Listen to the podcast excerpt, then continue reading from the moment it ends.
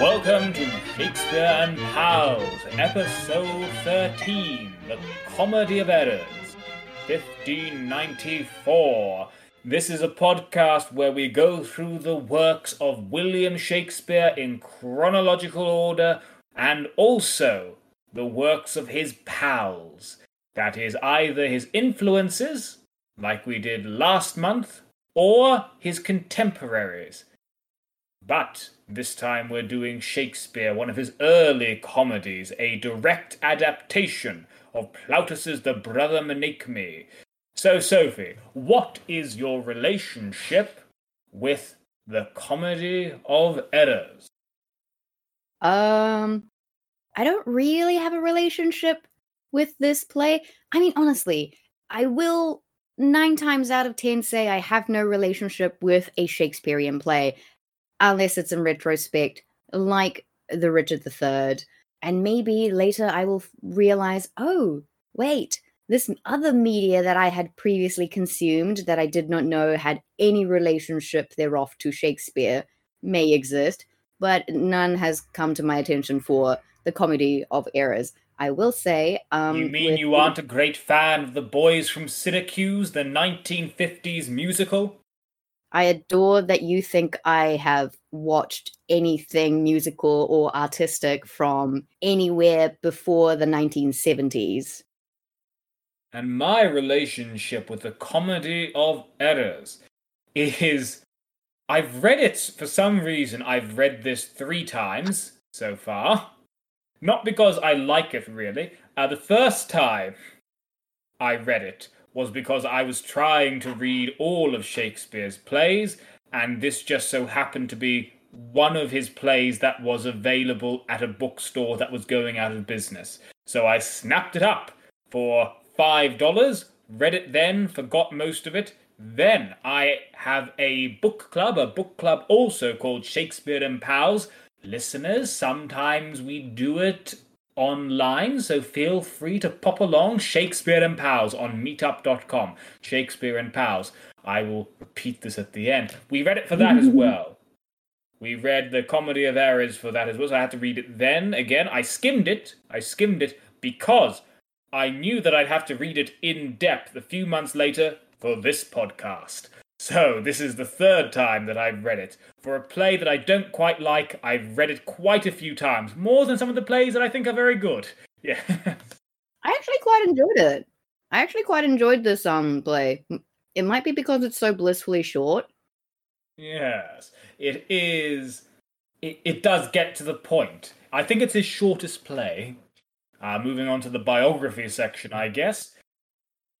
This play... According to the Oxford edition of my play, this play seems to have been commissioned for a Christmas season performance at Gray's Inn in Holborn. So Shakespeare is making this play for a private audience of educated men. So the audience would have known the source of this play, might very well have read it at school for in the original Latin. When it comes, as people might know, a lot of the time I uh, bring up a book called The Shakespeare, The Critical Heritage, edited by Brian Vickers, which is a compendium, a six-volume, six massive volumes of pre-twentieth century uh, criticism of Shakespeare. And for this play, as you can imagine, for this play, there's not been much said about it.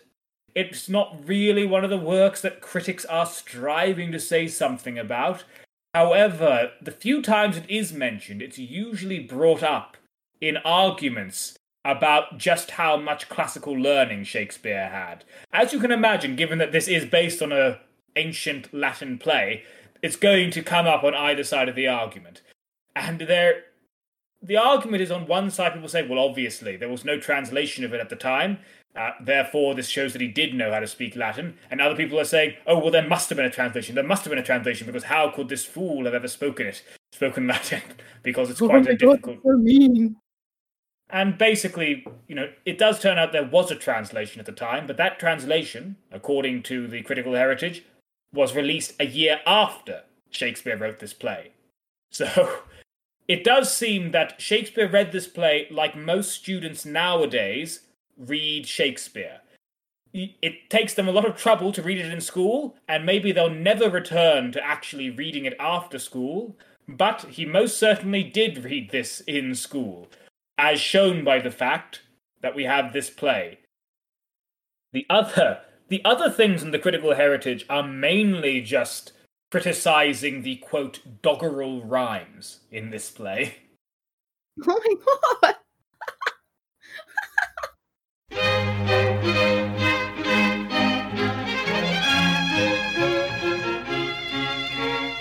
Act one.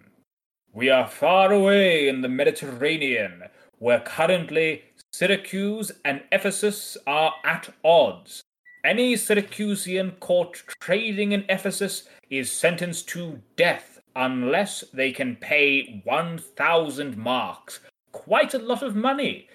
A man called Aegeon is sentenced to death because he's been going all over the Mediterranean looking for his long-lost son, called Antipholus. He tells the entire story in an incredibly long length to the Duke, who has just sentenced him to die. The Duke who says, "Oh no, my hands are tied. I can't let you off. I have nothing against you, old man, but I am going to have to kill you because of our laws." The Duke tells Aegeon, if someone can pay your bond, if someone can pay a thousand marks by the end of the day, you'll go free. Then we have separately a man called Antipholus, Antipholus of Syracuse, coming with his slave, Dromio of Syracuse, to Ephesus in search of their brother, who is also called Antipholus. But this Antipholus is Antipholus of Ephesus, but Antipholus of Syracuse does not know that there is an Antipholus of Ephesus at this point. And Dromio does not know there is a Dromio of, of Ephesus at this point. At this point, they are just on this island for no particular reason, it seems.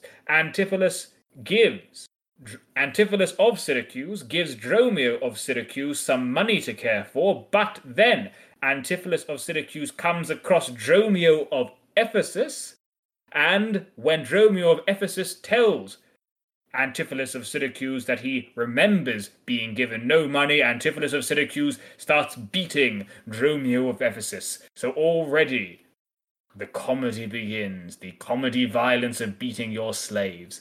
Sophie, have I left anything out? Nope. Nope. It was, that's pretty straightforward. That is pretty much exactly what happened. Do you have any simple names we should give to Antipholus of Syracuse or Dromio of Ephesus? How shall we tell them apart?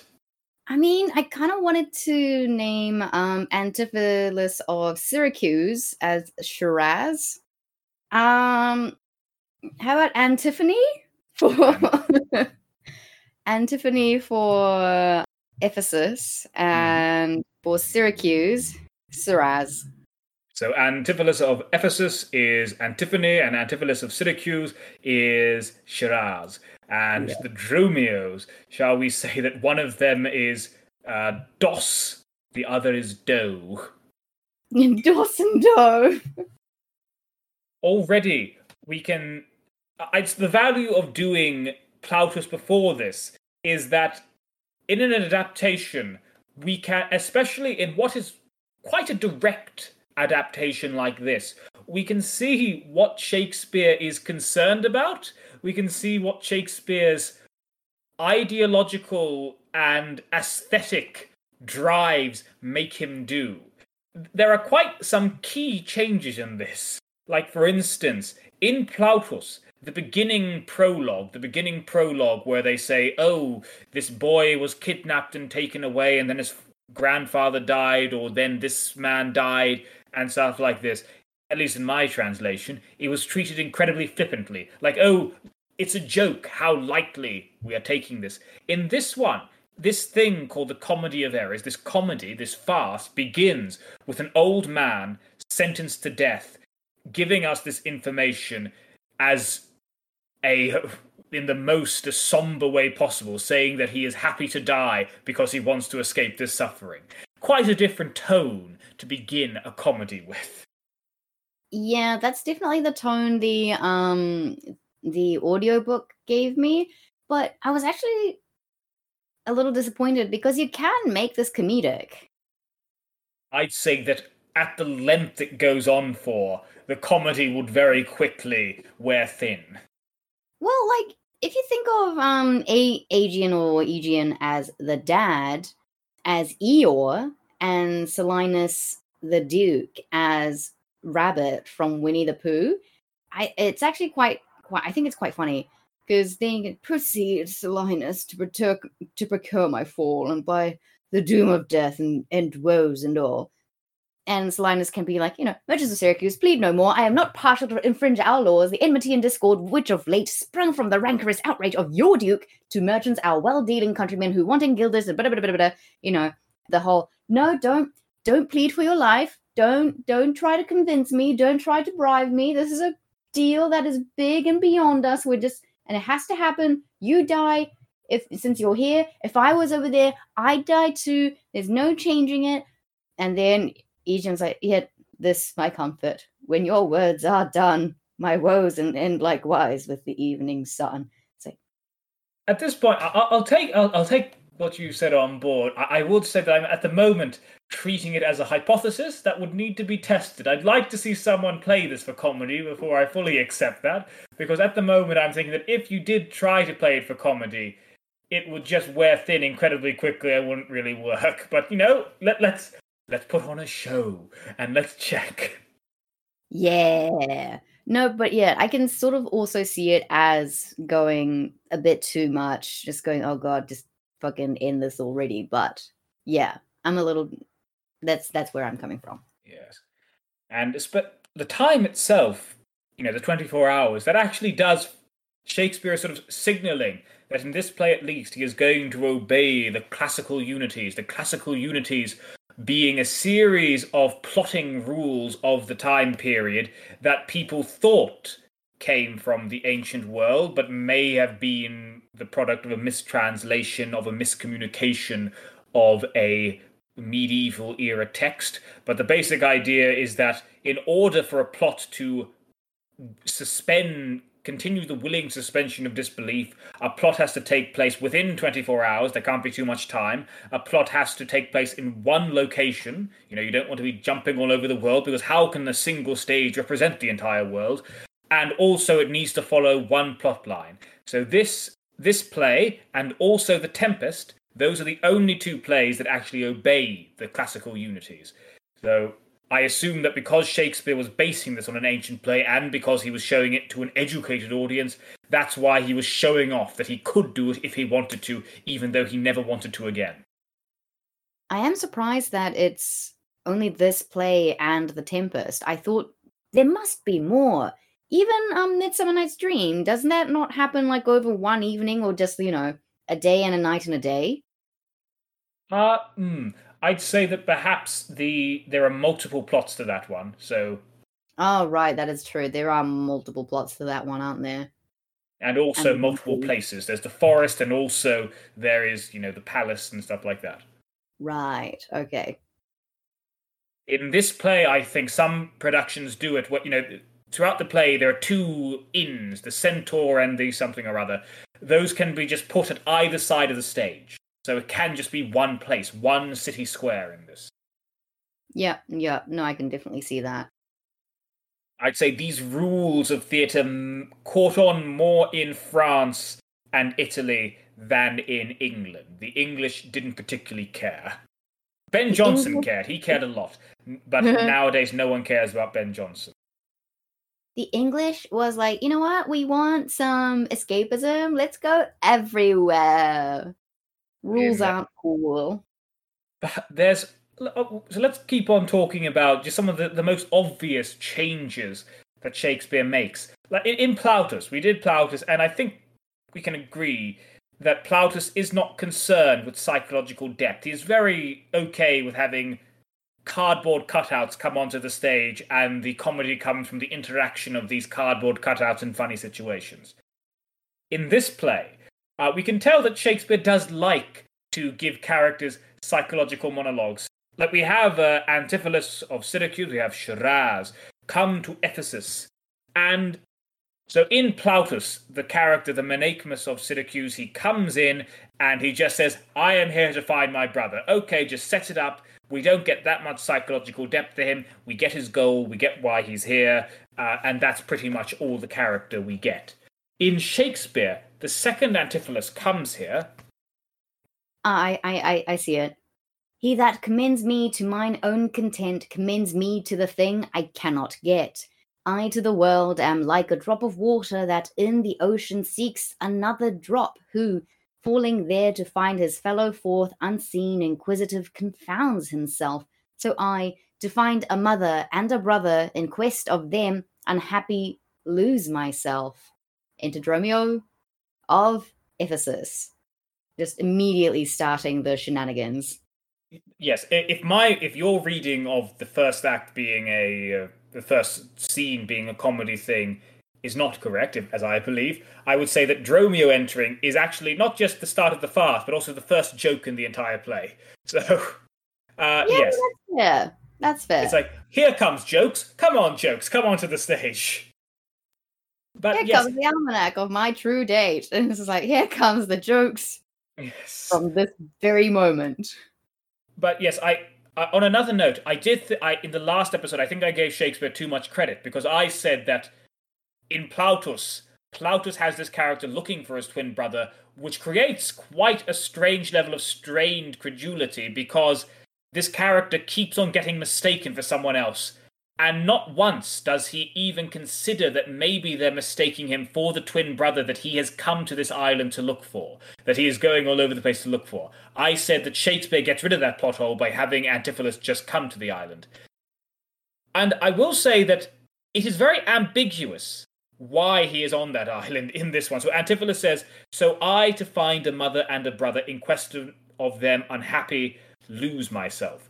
So I'm not sure, does that mean that he is still on quest for them? Or does it mean that he has previously looked for them and now, you know, in quest of them unhappy? Does that mean he's given up? So yes, I don't know. Uh, Shakespeare's quite vague as to why he's on this island to begin with. Yeah. And, um, well, I'm assuming that it's later revealed in the play that uh, Antipholus and his dad have been apart for like seven years. So maybe he's, like beforehand, seven years ago, when first Antipholus of Syracuse, Shiraz, went out searching for his long-lost brother, that he was full of vigor and verve for the journey, but after seven long fucking years, he's like, I've been doing this for seven long fucking years. Yes, this is I'm one not- of the... Yes, this is... I, I I do like that reading. I like that reading. It also shows another thing where...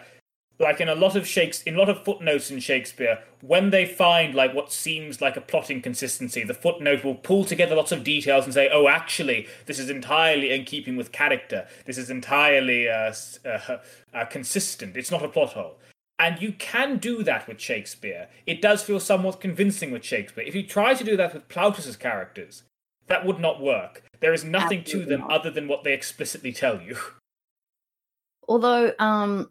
Plautus does a really good job of explaining why the twins have the two fucking same names, which is, you know, one got stolen, the the granddad, wild as he was, was like, I liked that one better, so the, the, the one that we've, like, somehow retained can have my name, because I liked that one better, because it had my name. Like, owning a goddamn pet. And just going, oh, the other hamster's gone? Just get a new hamster, and identical, name of the same, same name. The kid won't notice. but um, there's no explanation like that for this one, I think. At least I didn't catch it because, you know, I didn't... It, it, the only detail it gives is that uh, reft of his brother but retained his name. That is all. That is the... Uh, it just sort of... It just says that he has the same name. It doesn't say whether his name was changed, why his name was the same, or why his name was changed. It just gives us that. Maybe he's assuming that his audience has read the play, the, the original play, and understands the reason. But yes, Shakespeare is sort of obscuring some of these backstory details. Yeah, because um, my note for that was like, Antipholus was clearly the favorite child if both parents thought they had him and not the other twin. Yes. And also, why so many A-named characters? There are too many A's. do you think that these uh, monologues actually make it better? Do you think that the fact that these characters just start turning to the camera and start giving their soul to you, do you think this makes it better? For I, for one, it's like... It, for, for, let, let's give an example of something like, for instance, the movie Airplane. Brilliant comedy, amazing comedy. Uh, I would say that if Leslie Nielsen's character turned to the camera and started giving a soul-searching monologue about his internal feelings, that would, if anything, reduce the quality of the movie. I don't think that comedies or any works are made automatically better by having three-dimensional characters. So do you think that adding dimensionality to Plautus' characters has helped this story? I mean, I think it kind of has... Just because, um, to me, it feels a little bit more real, or it feels a little bit more understandable. Because in Menaechmus, um, the messy bitch was like, oh yeah, and I'm just going to go along with it. While um, by messy bitch, you of course mean Mackie, Menaechmus of Ephesus. No, Menaechmus of Syracuse? No. No, it is Menaechmus of Syracuse. Um... Mackie is Menaechmus of Epidamnus. I mean, I myself, when it comes to, as as you can tell by my example of Airplane, I don't, uh, like, sometimes I think that the monologues are somewhat, I would change the Aegeon monologue. I don't think that should be that long. I think that perhaps, uh, I for one am a person who would prefer a comedy to make someone laugh. Uh, if it, uh, if you put in too much character depth, that forgoes comedy even for a little bit, I think, okay, you stop doing your job right now. I'd say that Shakespeare's monologues, they are just sparse enough that I think, okay, I accept it, but watch yourself, watch yourself. Yeah, no, fair. I'd say that as a comedy, as a farce, we've already we've already done one of Shakespeare's farces, Taming of the Shrew. And I don't think it's going to be controversial to say that I think that just move, putting aside morality... Uh, I mean, this also has a shrew in it, who at the end seems to be tamed. So that that is a consistent thing. Uh, but no, in this one, putting aside the moral issues, aesthetically, as in terms of crafting a farce, this one is better. It is punchier, it is quicker, the confusion happens quicker, the confusion happens at a greater pace and a greater escalation. Yep, no, I definitely agree with that. In Taming of the Shrew, it takes them three acts to set up three pieces, and then there is one confusion, and then really... it fizzles out. In this one, confu- Dromio comes on stage, Dromio of Ephesus comes on stage, confusion starts, and then everything spirals out from there. It's a pretty good spiral.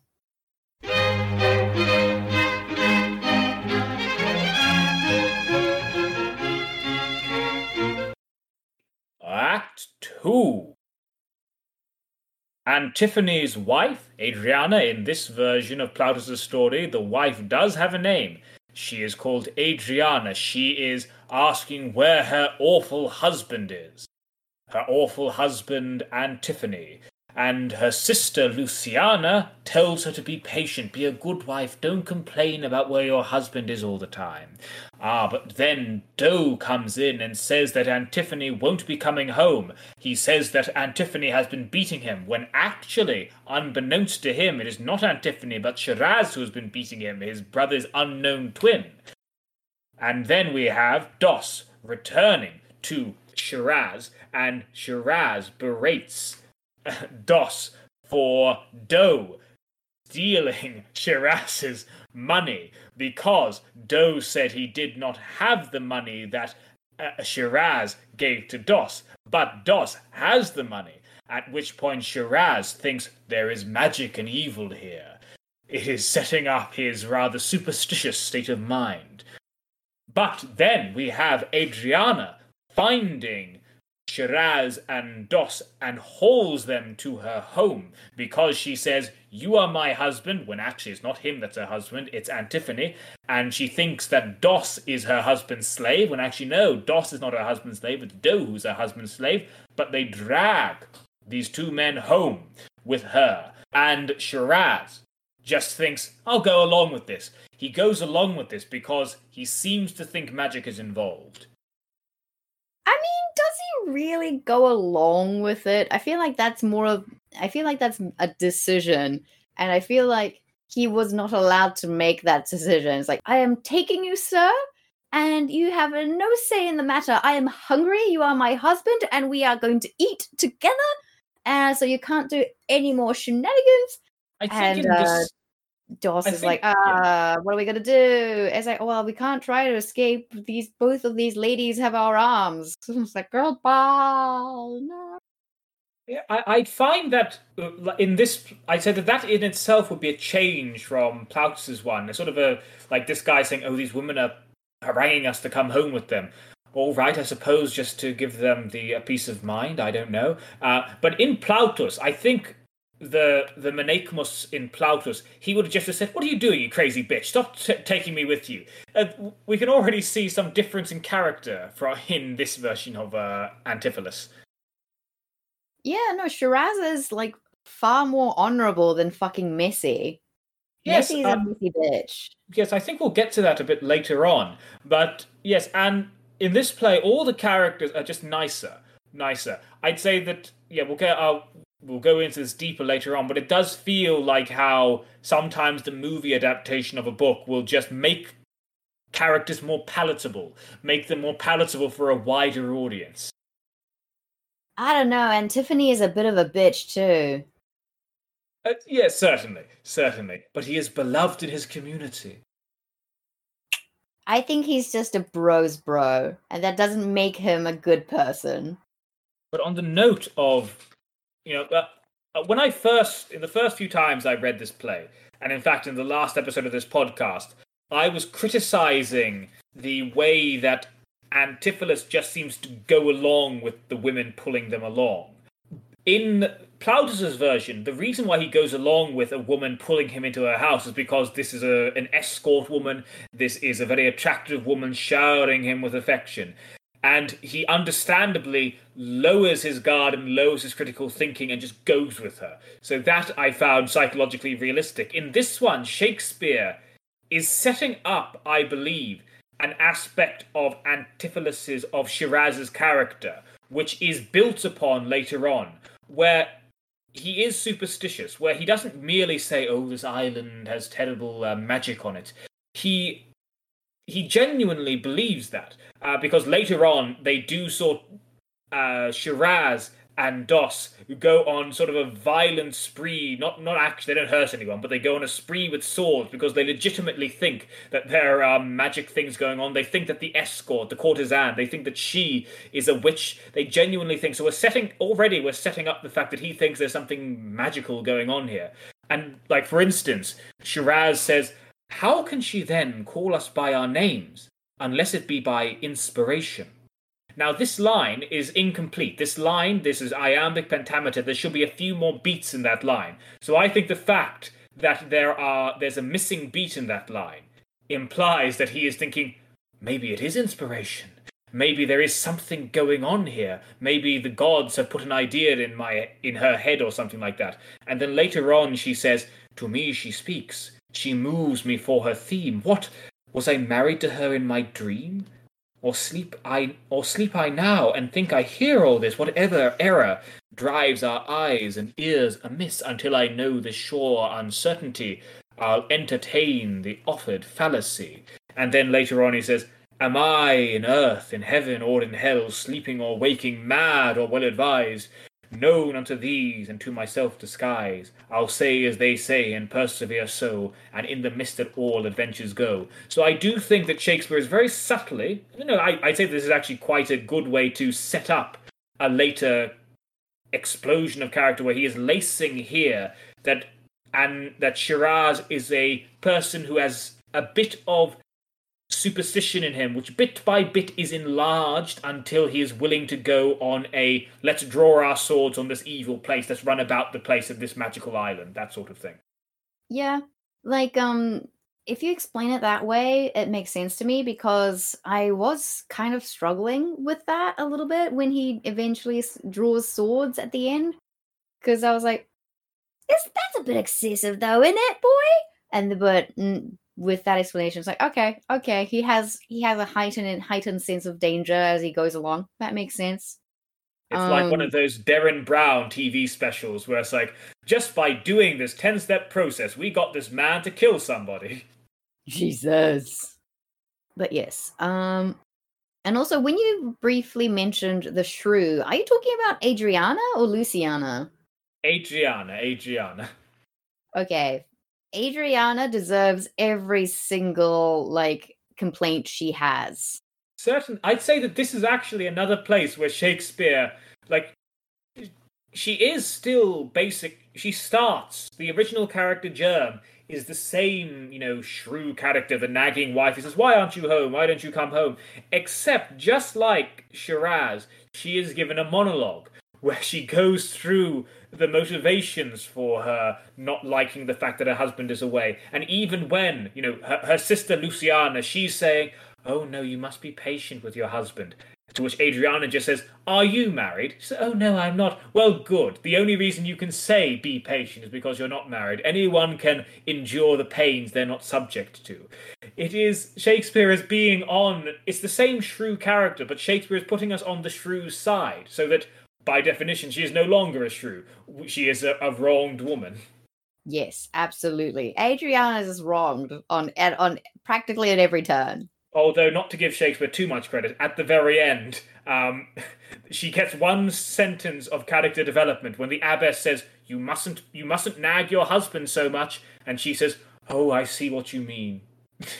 So, it is... Shakespeare does, she says, oh yeah, she has a reason to be this bitch, but you mustn't be a bitch. Does she?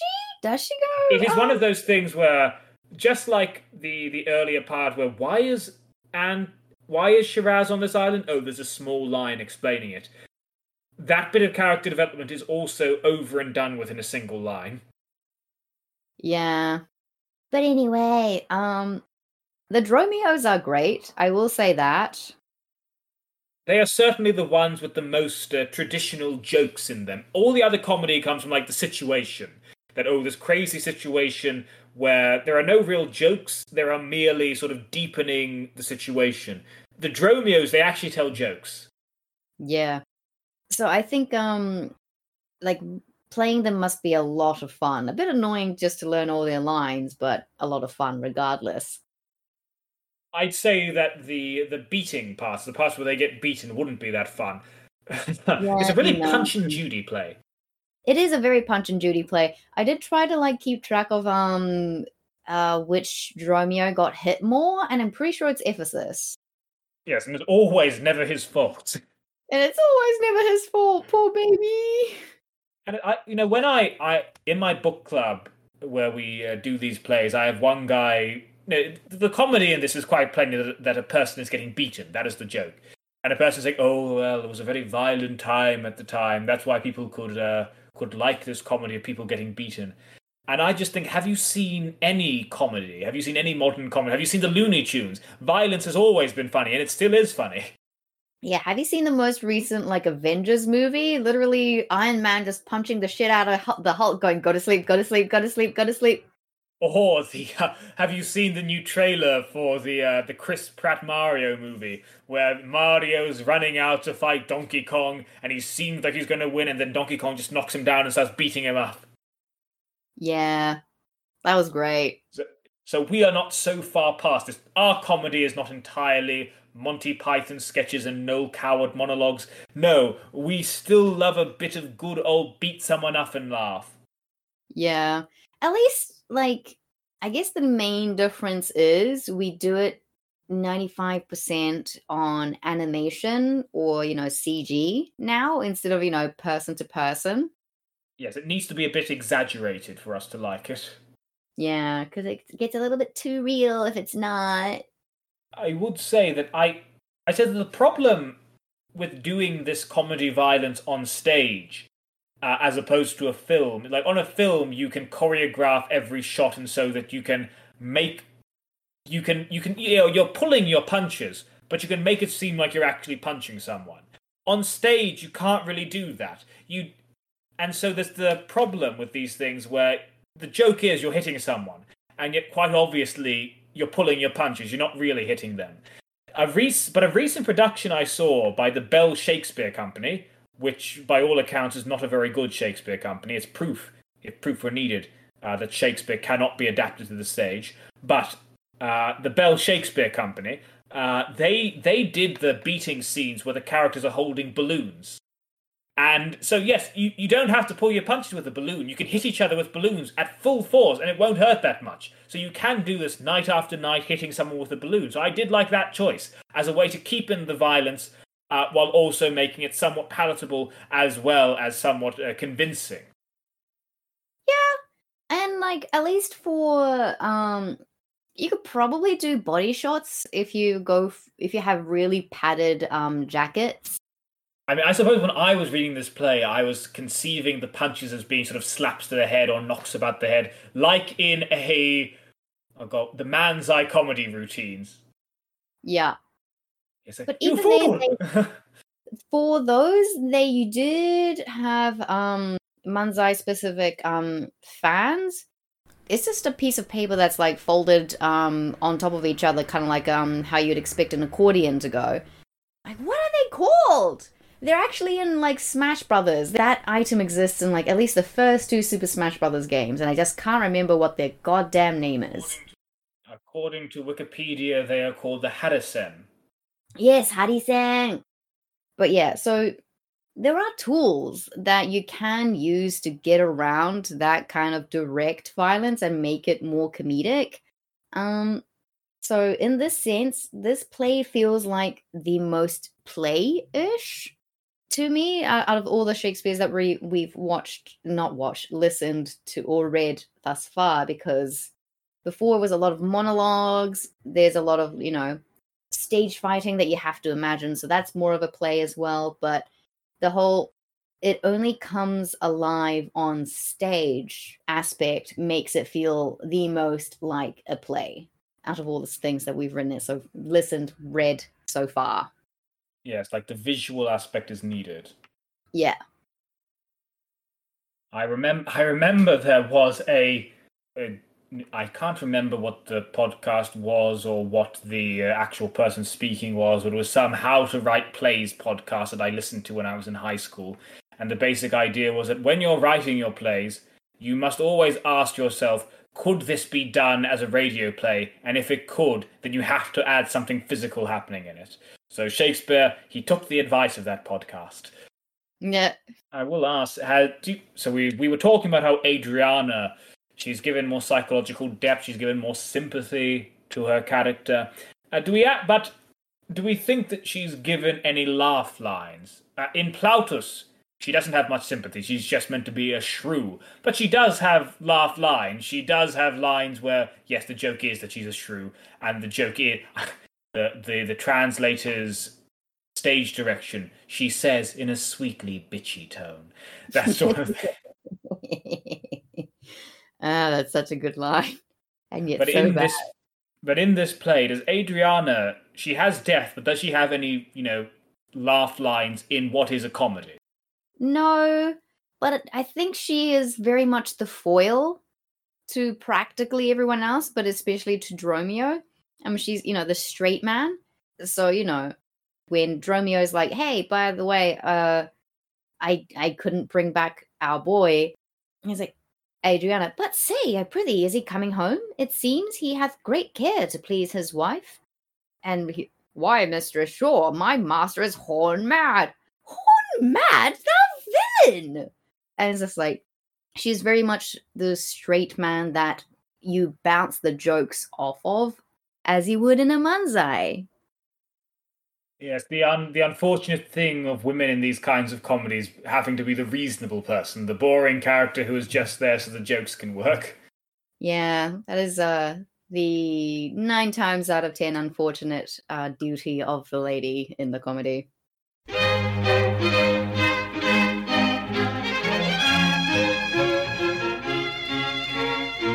Act three. Antiphony and Doe are heading home. Ah, but and Shiraz and D O S are already in Antiphony's house, and so when Antiphony and Doe get there, they are told to go away because The man of the house is already in the house. They can't enter the house because they are already in there. Ha ha, what a farce. This scene is actually an adaptation of another play by Plautus, where a man is locked out of his house because the god Zeus is impersonating him and having sex with his wife.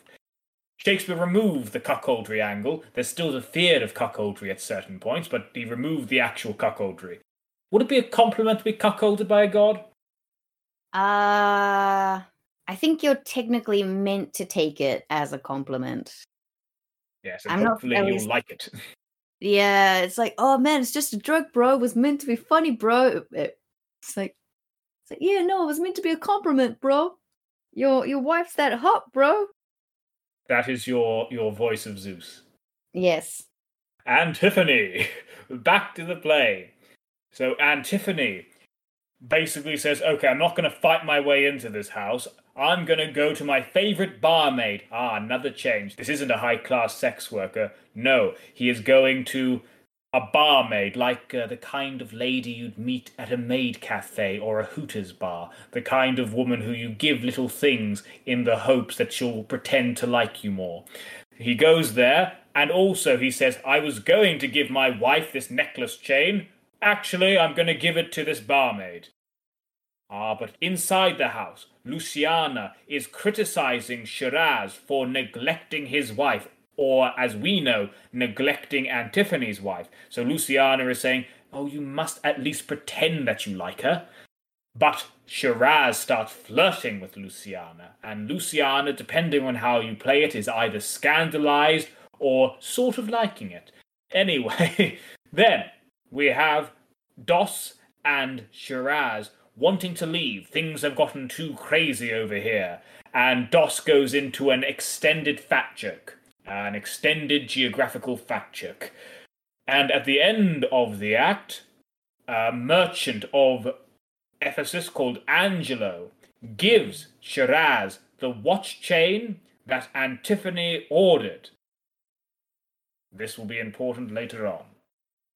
Did I leave anything out? This is more of a technicality, but like um, Antiphony doesn't decide to not break the door down. He is convinced not to break the door down. Yes, Balthazar says to him, look, uh, just let you know your wife is probably not cheating on you. So if you break down your door, people will think that something's happening, which you know probably isn't happening. So let's not make a scene. Yeah, and it's like, and Antiphony's like, you have prevailed. I will depart in quiet and in despite of mirth, mean to be merry. I know a wench of excellent discourse, pretty and witty, wild and yet too gentle. There we will die. This woman, that I mean, my wife, what I protest, without desert, hath oftentimes upbraided me withal. To her will we to dinner. This is, I, I'd say, that in a previous part I was saying that this, like a lot of film adaptations of books, they make the characters more palatable to a general audience. I feel that this is doing that because there are, there are multiple parts in this act where we get that. Like, for instance, Antipholus, he is, uh, I would say that the implication is that this woman, this courtesan, is not actually, he's not actually having sex with this woman. It's not actually his mistress. The in my notes, at least, they say that, you know, this woman that I mean, my wife, but I protest without desert, has oftentimes upbraided me with all. So the idea is that he is denying that he is going out with this woman as a mistress. And, you know, at the moment he's entirely among his guy friends. He could boast about having a mistress. He could be open about having a mistress. So the fact that he denies having a mistress in this social context implies that he probably doesn't have a mistress. This is just like a Hooters waitress or a, a maid cafe waitress. It's just an attractive woman he likes being nice to and who she returns his niceness in a kind of transactional relationship. But no sexy times involved. So that's already ch- making his character more palatable. He is not uh, having an affair. And also, we have uh, at Shiraz is also made... Shiraz is also made a bit more... Uh, palatable. For instance, at the end of uh, this act, at the end of this act, Ange- no, so Angelo is giving and Shiraz. He's saying, "Here is the watch chain you ordered," to which, uh, which actually was meant to go to Antiphony, but he's giving it to Shiraz. And then Shiraz says, I, I didn't order this. So, oh, yes, you did, sir. You're making a joke, sir. I say, no, no, no, I really didn't order this. If you'll, no, no, no, keep it, sir, keep it, sir. I- I've got some money. I'll give you the money. And it's like, oh, no, don't be meddy, sir. I don't need the money right now. You pay when you're ready. Uh, so, in Plautus's version, in Plautus's version, Uh, the this twin would have just taken it and said, okay, can you give me some more? I'll pay you back later, knowing full well that he won't pay him back later. That character was entirely willing to take every good thing that came to him, knowing he didn't deserve it, and just run off with the stuff. In this play, the guy's saying, oh, no, I'm, why am I being given nice stuff? Uh, I No, I'll, I'll pay you. I'll, I have money. I will pay you for this. Uh, so he's making these characters far nicer, far nicer than they are in the actual... Uh, original. And also, like, the wife, and we mentioned Balthazar's uh, saying, you know your wife is uh, not good, cheating on you. He says uh, this, um, and draw, so have patience, sir, oh, let it not be so. Herein your war against your reputation, and draw within the compass of suspect the unviolated honour of your wife. Once this, your long experience of her wisdom, her sober virtue, years and modesty, plead on her part some cause to you unknown. So in the original, this woman is meant to be a shrew. You're not meant to like her. In this version, this character is saying, no, she's a good woman. You know she has, she's virtuous. You know she's good. So every character in this play is, is they make them palatable. They make them nice people who are, yes, caught in a confusion. Shakespeare is making every character more palatable. Yeah. Yeah, he's definitely far more palatable, but oddly, like, Antiphony comes out a little bit worse, but I wonder if that's just got to do with the fact that Antiphony had, like, no personality in the Plautus version. I mean, in, in the in the Plautus version, he steals from his wife. Yeah, he his, does. The first act he does is he steals clothes from his wife, he's wearing it on his body. And I'd say that the, the main joke in that play is that you're meant to view this guy as sort of a pathetic, nebbish sort of guy, who's henpecked by his wife and who uh, can bear, who can never get what he wants. Yeah, but for, but oddly he actually looks a little bit worse until, okay, so in the Plautus' version, Antiphony's counterpart, Mackie, um, like, it feels just a little bit better as a person because he does steal from his wife, but, you know, He's he's a dumb fuck about it. Like his his tomfoolery is is blunted by his dumb fuckery, you know? And then at the very end, after he's he's just been, you know, shat on by circumstances, it's like, oh, my brother, hey, how are you? Let's sell my wife and then and then like get the fuck out of here. It's just like he and he just drops in my estimation so hard, so fast, like a stone in a well. It's like, no, Mackie, no. Um, while Antiphony is just like, generally feels like a very angry man, like the whole time. You say, oh yeah, my, my wife is like, so it gets so annoying about me, like being on time and shit. And it's like, yeah, no, she should be. You should be on time, sir. And then, you know, he knocks on his door, but he and then he's like being yelled at to not come in, and he's surrounded by his bros, and like, you know, he's being embarrassed, and I can just in my head imagine him puffing up like a pigeon, like eyes rolling in his head, going, "I'm gonna break this door down. Give me a goddamn crowbar." Dromio makes a joke, and and Antiphony's like punches him and goes, "Just give me a fucking crowbar." Until Balthazar says, hey, hey, hey, hey, hey, let's not, let's not call, cause a scene. Let's just, let's just go, okay? Okay? Let's let's just go, bro. We'll, we can chill somewhere else. And then Antiphony goes, all right, fine. Yeah, no, I, we will have a good time. We will have a good time somewhere else with the lady that you keep telling me not to hang out with, bitch. And just... And like, that and that chain I was going to give you as a gift, I'm going to give it to the Hooters waitress. How'd you like that? Yeah, how'd you like that, you ball and chain? The heroes are not okay. um, So yeah, he's just he just feels generally more unpleasant until at the very end when he goes to the Duke after, you know, going on a bit of a rampage and and threatening what feels like really real that, physical harm to his wife. Was that, so, ah, yeah, so uh, there, there was one physical rampage by Shiraz and D O S. There was another one where he gets, he's imprisoned and then he starts getting very violent towards other people. Uh, the yeah, other guy. And, and then and he sort of like goes to the Duke and goes, hey, bro, I bled for you. I went to war for you. Give me justice. Um, and part of me is like, are we meant to like think of him as like a misunderstood P T S D uh, war veteran, or is he just a generally unpleasant man? And I'm just going, I think we're meant to think of him as being a, given the fact that like, at one point Shiraz is basically saying, I go around everywhere and people are praising me. They're saying I'm a lovely person. Everyone is saying what nice deals I have going on with them. Everyone loves me. So the idea is that, oh, Antiphony, he is beloved about the town. He's a, a, a vital member of the community. Yeah. Yeah, so he is, but yeah, and that's and kind of... I, I say that this actually is a, a contrast from Plautus' version, because in Plautus' version, this is a guy who just wants to have his private pleasure. He hates the fact that he's being pulled off to work, that he, he wants to have sex with his mistress, but he's being pulled off to a uh, to a court case he has to do. He hates the public life. In this version, he loves the public life. He is a vital member of the community. He loves hanging out with these other merchants. He loves this stuff. That is a big difference in Shakespeare's version. Yeah. But yeah, no, I just generally do not like Antiphony much in this play. Because you're a woman.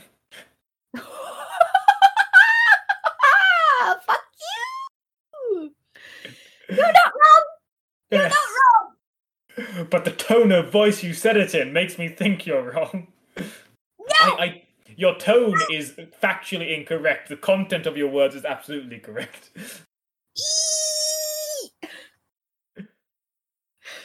Oh my god. But on to the matter of Shiraz and Luciana. It, there is in Luciana's, you know, she's saying to him, oh no, you must... Uh, uh, and may it be that you have quite forgot a husband's office. Shall Antipholus, even in the spring of love, thy love springs rot?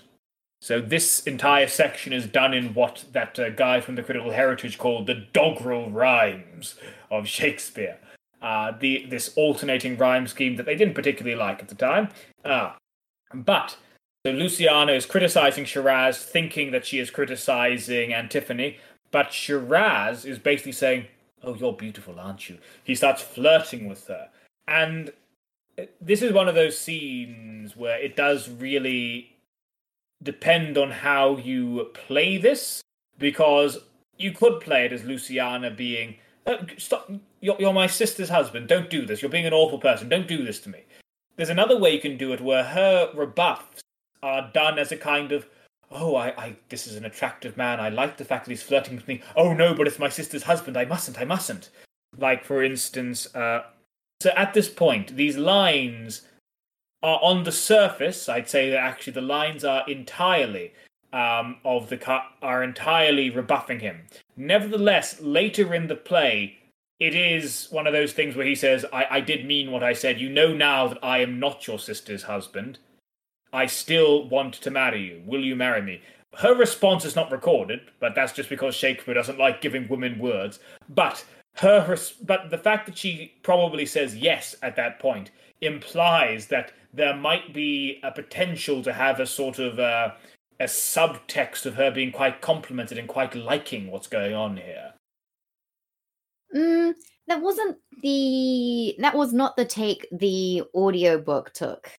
It was very much uh, Luciana was like, wait, no, you shouldn't, no, you shouldn't be doing this. No, that's very much the take that uh, was taken on this. And I kind of want to go with that version as opposed to coquettish uh, Luciana. I'm not saying coquettish. I'm not saying that she's like, oh, I really, oh, I'm playing hard to get. No, I think that the... The kind of motivation here is not that she is trying to play hard to get. She is more that she knows that she shouldn't feel anything for her sister's husband, and therefore she's pushing him off, even though she actually perhaps if he was unattached, she would welcome these advances. Yeah, probably, maybe.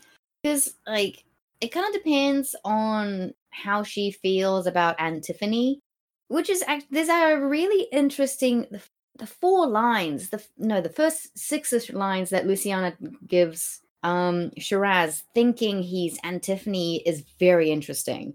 Um, and may it be that you have quite forgot a husband's office? Shall, Antipholus, even in the spring of love, thy love springs rot? Shall love in building grow so ruinous? If you did wed my sister for her wealth, then for her wealth's sake use her with more kindness. Or, if you like, elsewhere, do it by stealth. Muffle your false love with some show of blindness. Let not my sister read it in your eye. Like, he married her for her wealth, maybe? Question mark? I think it's like if. It's like if you really don't actually love her, then at least treat her well for the reasons you did marry her. And I yeah. would say that Lu- this this entire section gives Luciana's rather low standards for men. Is that she, the implication here is that she thinks that, oh yes, we can't stop you from cheating on us, but at the very least pretend you like us. Yeah. Like, and I'd um, say that the fact she's saying maybe you don't love your, maybe you don't love her, you you heartless man. The fact that then Shiraz starts being so effusive in his love for her, in his infatuation with her, maybe that catches her off guard. Maybe. Because the thing is, like, um, Luciana clearly knows just how much Adriana loves Antiphony, although I just don't understand why. And, you know, Luciana's going, you know, be patient, be good, be kind. Like, you know, Antiphony is a busy boy, so, like, you know... And, you know, Adriana, are you married? Are you married, Luciana? It's like, well, well, not not yet. Maybe eventually. Then shut the fuck up. I'm so sad right now. I don't want comfort, okay? While, so, like, Luciana's clearly trying to bridge this into a reasonable marriage instead of, if it isn't, if it can't be a happy marriage. So, like, so I, I find it very unlikely that Luciana would uh, is enjoying this advance wholeheartedly by Shiraz. The the very the the fat joke um, part, I will say that Shakespeare has like very specific pieces or exchanges or um, monologues that are good for theatre kids to put on at a school assembly. And this yeah. is definitely that. I I will also say that, yes, it is sort of a set piece thing, um, but I would also say that it is a fat joke. It is about uh, Doe saying, oh, this fat woman is says she's my wife, or says she's my, my girlfriend, says, I'm not sure if girlfriend or wife, but, she's, but she keeps on forcing herself on me, and I don't like it because she's so fat. So, yes, the joke is that this is a fat woman, and he doesn't like the look of a fat woman. But... at the very end, it does seem... No, no, so this is DOS saying this, DOS saying this. Uh, but at the very end, it does seem that this woman is actually in a relationship with Doe. Yes, at the very end, it's like... Um, so there, there is... So Dro- so Do- at the very end, when DOS talks to Dromio, it's like, there is a fat friend at your master's house that kitchened me for you today. She now shall be my sister, not my wife. And Doe says, methinks you are my glass, not my brother, I see you. But the... he doesn't say anything about. Uh, so this does seem to be uh, his, uh, his, you know, his sister-in-law rather than his wife. And Dro- and Doe, this is Doe's wife or perhaps future wife. But there's no joke where he says, "Oh no, I would never go out with that fat woman." Uh, it is. It's just sort of taken as a given that, "Oh no, I like this woman who is big." Yeah.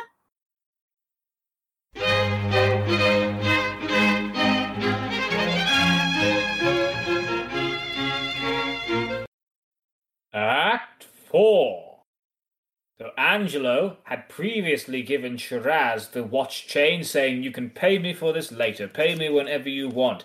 Ah, but now Angelo needs to pay a merchant who is about to ship off right now, so he needs liquid cash very quickly. So he goes to Antiphony and says, you know that chain I gave you? Well, I need the money now. But Antiphony says, you never gave me the chain. I'm not going to pay you. And they get into a back and forth about this, at which point a, an officer comes to arrest Antiphony, saying, you need to pay your debts, sir. So Antiphony tells DOS to go to his house and get some ready money in his uh, drawers. So back at the house, Luciana tells Adriana that Antiphony tried to seduce her, when actually it was not Antiphony that tried to seduce Luciana. It was Shiraz that tried to seduce Luciana. But then we have DOS coming in to get the money and revealing that Antiphony has been arrested, and DOS and Shiraz meet, and they reunite together, and they go and they come across Antiphony's uh, Hooter's maid, the maid he quite likes, and they essentially think she's a witch, and they start uh, running away from her. Then Doe comes back to Antiphony. Antiphony had sent off DOS to get the money, but Doe goes to Antiphony, and Antiphony says, give me the money. He's like, you never asked for money. And Doe, and so Antiphony is lugged off to prison because he hasn't paid his debts. Adriana and Luciana have been told by the Hooter's maid that Antiphony has been acting very crazy, and so they assume that he must be mad, which would fit with what's been going on recently. So Adriana, Luciana, and a doctor come to tell everyone that Antiphony is clinically insane, and they have the doctor give him an examination. And then uh, Shiraz and DOS, because they think the island is full of magic and they think the courtesan, the uh, the Hooter's maid, is also an evil witch, they come in with swords and start bashing everything away because, you know, let's destroy the magic, which just adds to the fact that Antiphony is looking pretty mad at this point. Did I leave anything out? Mm, nope, I do not believe so. This is a very slight play. Um, you know, as we said, we don't have much to talk about in terms of themes and stuff like that. But because it's a farce, there is a lot of plot points that I need to get through. Yeah. I mean, you could argue there's like a consistent um, dreamlike quality. Like in the previous act, um, Shiraz calls Luciana his light. Lucy, light. Uh, you know, ephemeral, Ephesus. Like, if you really, like, try and pick a few things, you can. It's just, it's just, they are few and far between and inconsequential enough that, like, if you start stringing them together, someone might go, I feel, I feel like you're you're pushing it a little bit. Yes, I, I'd say that the the most depth this play gets is that the characters have a level of psychology. There's no, I'd say that, yes, I'd say that uh, the depth in it is just giving the characters a bit more under the hood. Yeah. A few more, just like a, a, a enough brain cells to rattle a box instead of just the just the two. Yes, these are these are real people in a farcical plot. And on the note, like in the previous part, I was saying um, how the characters are made more palatable, like Shiraz. In the original play, in Plautus' play, he steals his wife's dress and gives it to his mistress. In this play, he doesn't steal from his wife. He has a gift that he was going to give to his wife, but actually he gives it to uh, this uh, this barmaid he likes instead. So it's, it, that's not stealing. It's redirecting something he was going to give his wife. In this one, Angelo, he his uh, desire for the money, for getting ready cash, that is also made palatable. Like this, the plot could very well have worked if Angelo just said, give me the money now. But actually, Angelo, he is put in a bind because there is a merchant there who says, I want the money. I, I am leaving this, this island today, so I need the money right now. And Angelo says, I don't have any ready money on me, but I have given something. I have made a sale to someone else, and I'll get the money from them. So it's made entirely reasonable. Entirely just, you know, this is just a reasonable thing. I need the money. I'm sorry, I, I was going to give you more time, but I do need the money now. I know you're good for it. Can you give me the money now? He Shakespeare is going out of his way to make every character in this play as, you know, likable, palatable as possible. I'm not even sure it's more of a likable thing, but l- I, I kind of want to say less contrived or spreading. But then again, like, okay, actually, I will take that back. It is very much making it making things less contrived actually makes people more reasonable. Because, yeah, the chain is going. Shiraz says, uh, you, you sure you don't want the money now? I'm I'm good. And Angelo says, no, it's fine. We'll do it later. And then Angelo's like, give us the money. And... Yes, it, it, it does. Yes, that, that sort of does um, reduce the plot. I was like, why wouldn't he accept the money then? But now he's demanding it. Oh, there's a good reason why he's demanding it now when he was yeah. so forgiving earlier. Yeah, because the contrivance is lessened with reason. It actually makes people less seeming less insane and less cardboard. So yeah, I'm not, I'm not disagreeing with your point anymore. After I saw the error of my ways, as um, is always the case, and always should be. No, no, not all the time, she said to herself. But um, and so to, and then we move to scene two and the house of Antipholus. Where well, Adriana... and, and on my point of, you know, Luciana being maybe a bit moved by what uh, by Shiraz's uh, come-ons to her. She does say in this act where, you know, when she's revealing to Adriana that your husband tried to seduce me. So Adriana says, with what persuasion did he tempt thy love? And Luciana says, with words that in an honest suit might move. First he did praise my beauty, then my speech. So she's saying, if this was honest, if if he was, uh, you know, not married to you, uh, uh, they might move. So I take it as being, oh yes, I, I felt something, but you know, obviously, you know, it's your husband. I'm not going to be moved by that at all. But you know, maybe if it, if he, if he was unattached, maybe. Yeah, and Adriana reacts like a perfectly normal human being. Um. He is deformed, goes, crooked, old, sear, ill-faced, worse-bodied, shiftless everywhere, vicious, ungentle, foolish, blunt, unkind, stigmatical, and making worse in mind. Who would be jealous, then, of such a one? No evil lost is wailed when it is gone. Ah, but I think it better than I say, and yet would wherein others' eyes were worse. Far from her nest the lapwing cries away, my heart prays for him, though my tongue do curse. And it's just like, oh, Adriana, baby, you are so much better than Antiphony. Yes, no. I feel that maybe this can, in the act uh, three, in act three, when uh, Luciana is chewing him out, she says, uh, even in the spring of love, they spring rots. They love springs rot. So does spring of love mean that this is like, they've just get, gotten married, maybe a few months ago? Is this like some early bumpy bits, but they're still sort of in their honeymoon period? They're still in, maybe just after the honeymoon period, but she she is still in the part where she feels very keenly the parts of him that she loved um, before they got married. Yeah.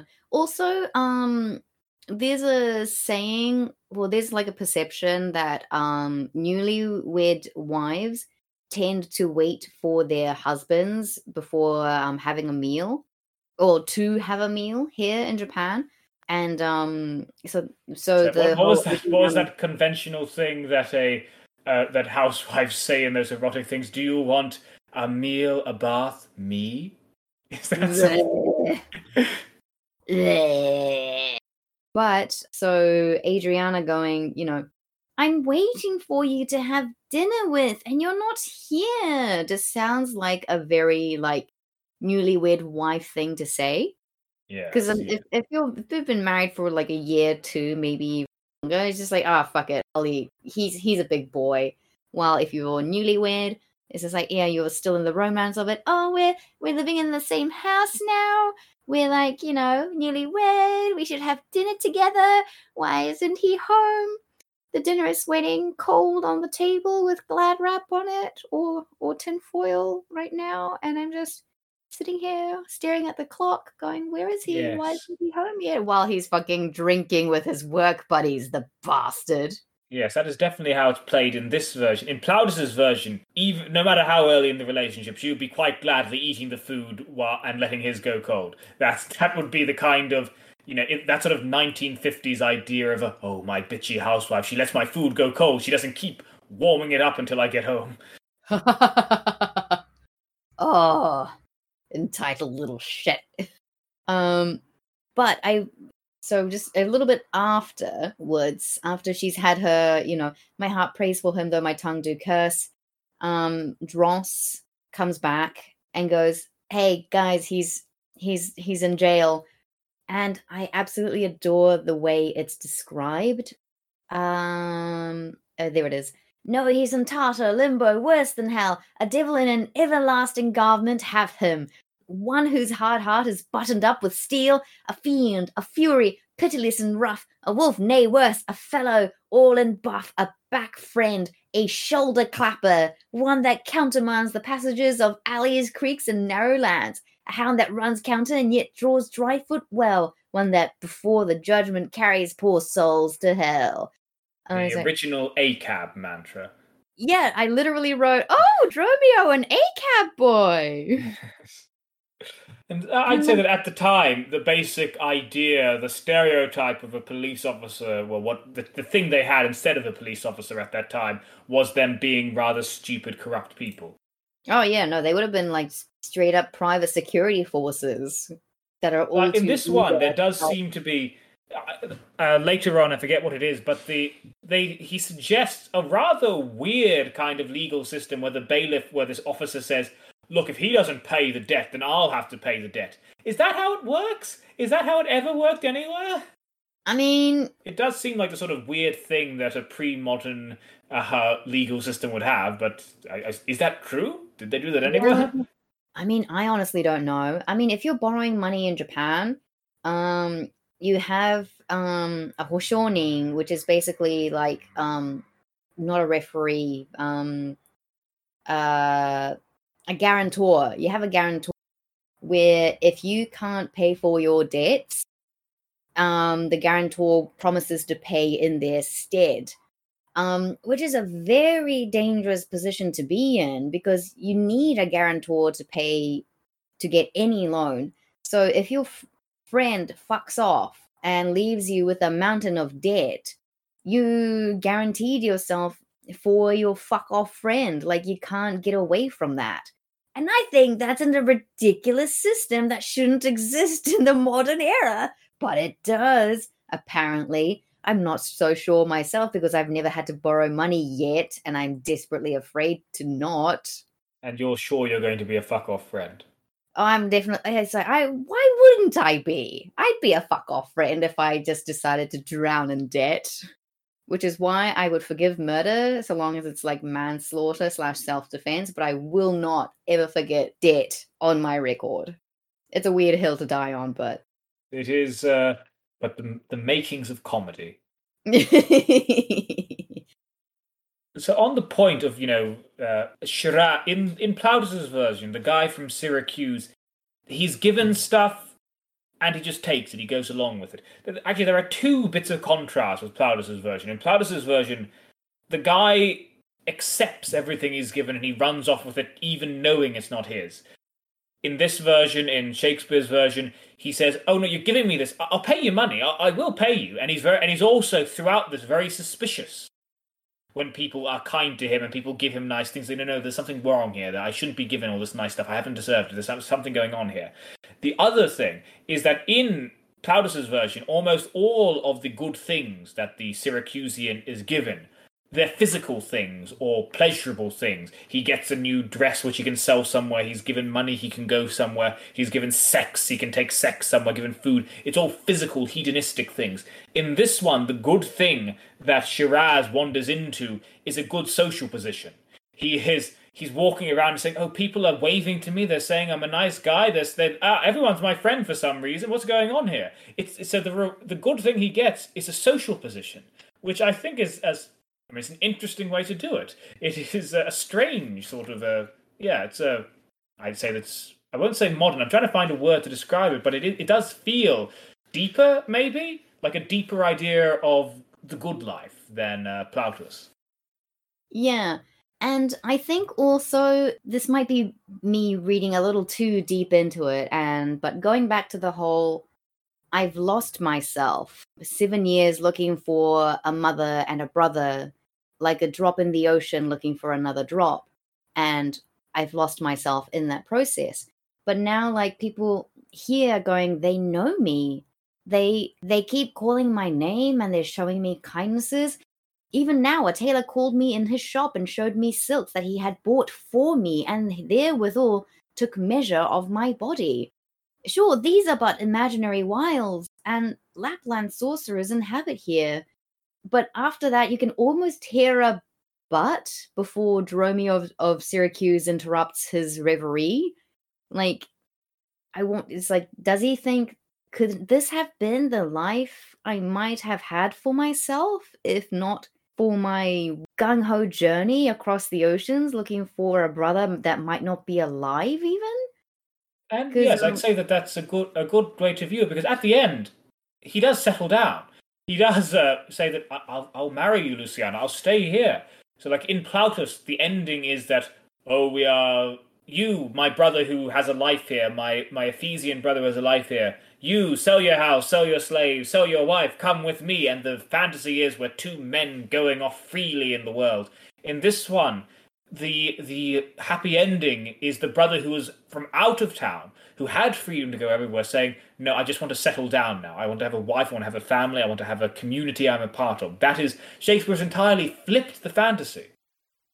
Yeah, and um, part of me wonders if the entering of the courtesan was that temptation of, like, okay, so Shiraz thinks this town is like a mirage, you know, White Lotus uh, palace where you're just, me- he's being you tempted. Mean Lotus Eater? Huh? Lotus, mean Lotus Eater? Like, probably, I don't know. Um, I think I White like we... Lotus is an Emmy-winning uh, crime T V series. Oh, okay. Um, oh, the American comedy drama anthology television series by Mike White for H B O.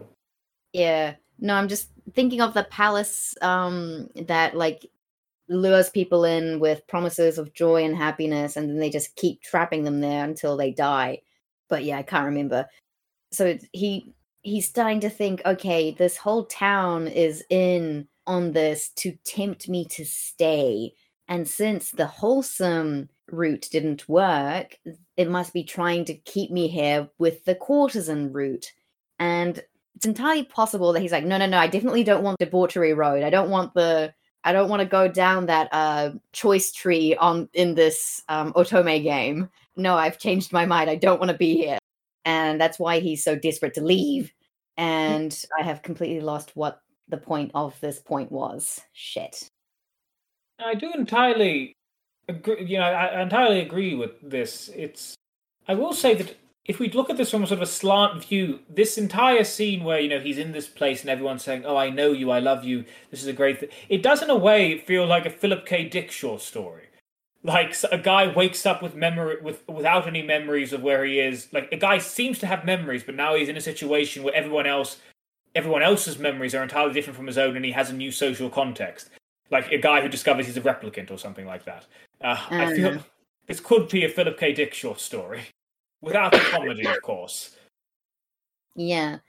So, yeah, but it's... After he's fled, going, no, I'm, I don't, I don't want this, I... And maybe he's going, maybe I'll just go back to the ocean and keep looking for my twin brother and mother, because I, this this is madness. I'm beginning to doubt myself, and I already have doubts about myself and my life choices anyway, so let's get out of here. Do, dos. And then Courtesan's like, now, out of doubt, Antipholus is mad. Else would he never so demean himself. A ring he hath of mine worth forty ducats, and for the same he promised me a chain.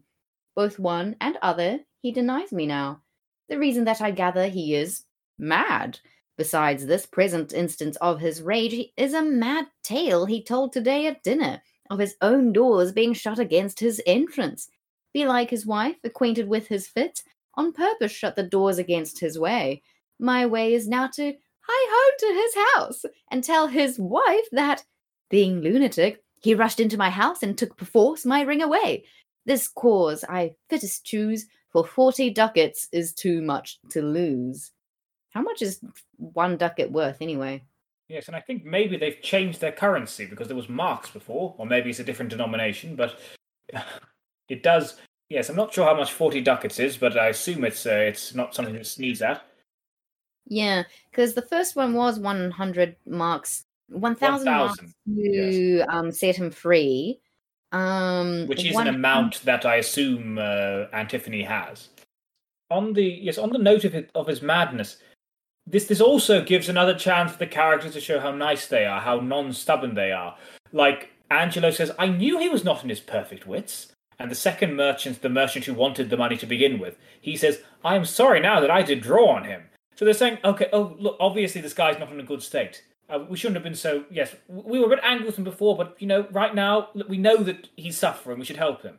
We shouldn't ask. We shouldn't. I should not be begging him for money at this point." It's like, oh man, I fucked up. Damn, poor guy. Yes, Shakespeare. He is this. He is doing it. I the first time I read this play, I thought, oh, just crazy stuff happening. It is only in comparing it to Plautus' version that I realised just how much he has subtly changed to make the entire tone of this thing different. Like, these are not the kind of asshole characters you found in Plautus' version, this world where seemingly just everyone's out for themselves. In this one, people are only, you know, put their foot down when they feel that, oh no, someone has really wronged me. Uh-huh. But even when they find out they may have had a misunderstanding, they say, okay, no, let's, let's pull back, let's pull back, we shouldn't have done that.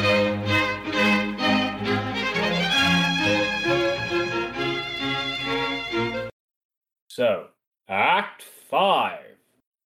Act five, this is where everything comes together, where the confusion reaches its height as well as being diffused, and all the characters get together. So, Shiraz and DOS, they've been going around with swords and people think they're insane with probably good reason. They run into a priory and the abbess comes out. The abbess gives them protection. She says, no, no one may come into this priory. So Adriana and Luciana and everyone else, they come and they come to the priory and they say, uh, get get my husband and get his slave out of there, thinking that this is Antiphony and Doe. Uh, but the abbess says, well, if he's gone mad and you're his wife, then it must be your fault why he's mad. But then, the Duke comes by with Aegeon. Remember Aegeon? It's been four whole acts since we last saw him. We meet Aegeon coming up, and they're wondering, what is the fuss over here? But then, Antiphony and Doe show up outside the priory, and people are thinking, oh no, what's going on? They're inside the priory. We're trying to bang on the priory doors, but... At- But they seem to be outside. But then Aegeon says to Antiphony and Doe, oh, you're my sons, I saw you seven years hence. Thinking that they're Shiraz and Dos, who he actually saw seven years hence, and not these ones who he saw like twenty, thirty years hence, when they were lost at sea. But then we have Shiraz and Dos come out of the priory and meet Antiphony and Doe. Once more, like the Spider-Man meme, where they're pointing at each other. Then, ah, another twist, another twist. Could could you believe this twist, that this character who has never been revealed before, called the Abbess, is actually Aegeon's wife, who was also lost at sea, and is actually the mother of Antiphony and Shiraz. And they have an emotional reunion, Aegeon and the Abbess. And the Duke says, and Antiphony offers to pay the Duke the money to get his father off his uh, death sentence. But the Duke says, oh no, the money's not needed. And he lets them go free. Ah, happy ending. Happy ending. And Shiraz vows to marry Luciana. Happy ending. Did I miss anything? Um, when Antiphony and Doe uh, escape... The, they burn the beard of Doctor Pinch and also just like remove that fire by quench the fire by throwing like mud at him. It, it, it, yes, they're, they're not they're not making their case detail. for not being mad. They're not making their case for not being mad. uh, so like we were talking about, you know, the abbess, the abbess. What a twist! What a twist! She is their mother. Oh my God! Do you think that this is earned? Um. Ah, it's not earned, but it's expected. On my end, I think that maybe Shakespeare, in this play, he is trying to have some emotional moments. And I think that maybe he is trying to, like, in, in most dramatic things, there needs to be a level of plausibility to what's happening. And I think that Shakespeare is trying to leverage the level of chaos and coincidence that a farcical comedic plot allows to make the fact that this old man coincidentally meets his long-lost wife, that this out-of-nowhere coincidence. I think he is using the level of ray, the level of uh, acceptance the audience has for coincidences in a play like, in a comedy like this. I think that maybe he hopes that that will lead to them accepting that the abyss is there and therefore accepting the unambiguously meant to be emotional reunion. Like, uh, I'd say that the most... Ah, so here is one of his most emotional speeches here, where it stops being a comedy and becomes genuinely about an old man finding his long-lost sons and finding his uh, his wife. Not know my voice, O time's extremity. Hast thou so cracked and splitted my poor tongue in seven short years that here my only son knows not my feeble key of untuned cares? Though now this grained face of mine be hid in sap-consuming winter's drizzled snow, and all the conduits of my blood froze up, yet hath my night of life some memory, my wasting lamp some fading glimmer left, my dull deaf ears are little used to hear. All these old witnesses I cannot err. Tell me thou art my son, Antipholus. So this entire this scene does have some emotional resonance to it. And I think that yeah. maybe the coincidences are meant to... You have to sort of accept the coincidences if the emotions have any value.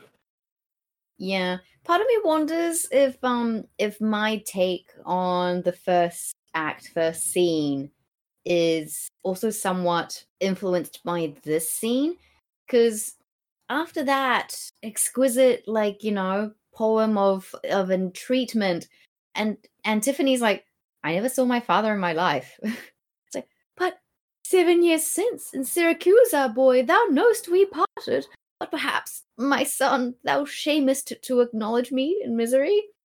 The Duke and all that know me in the city can witness with me that it is not so. I ne'er saw Syracuse in my life.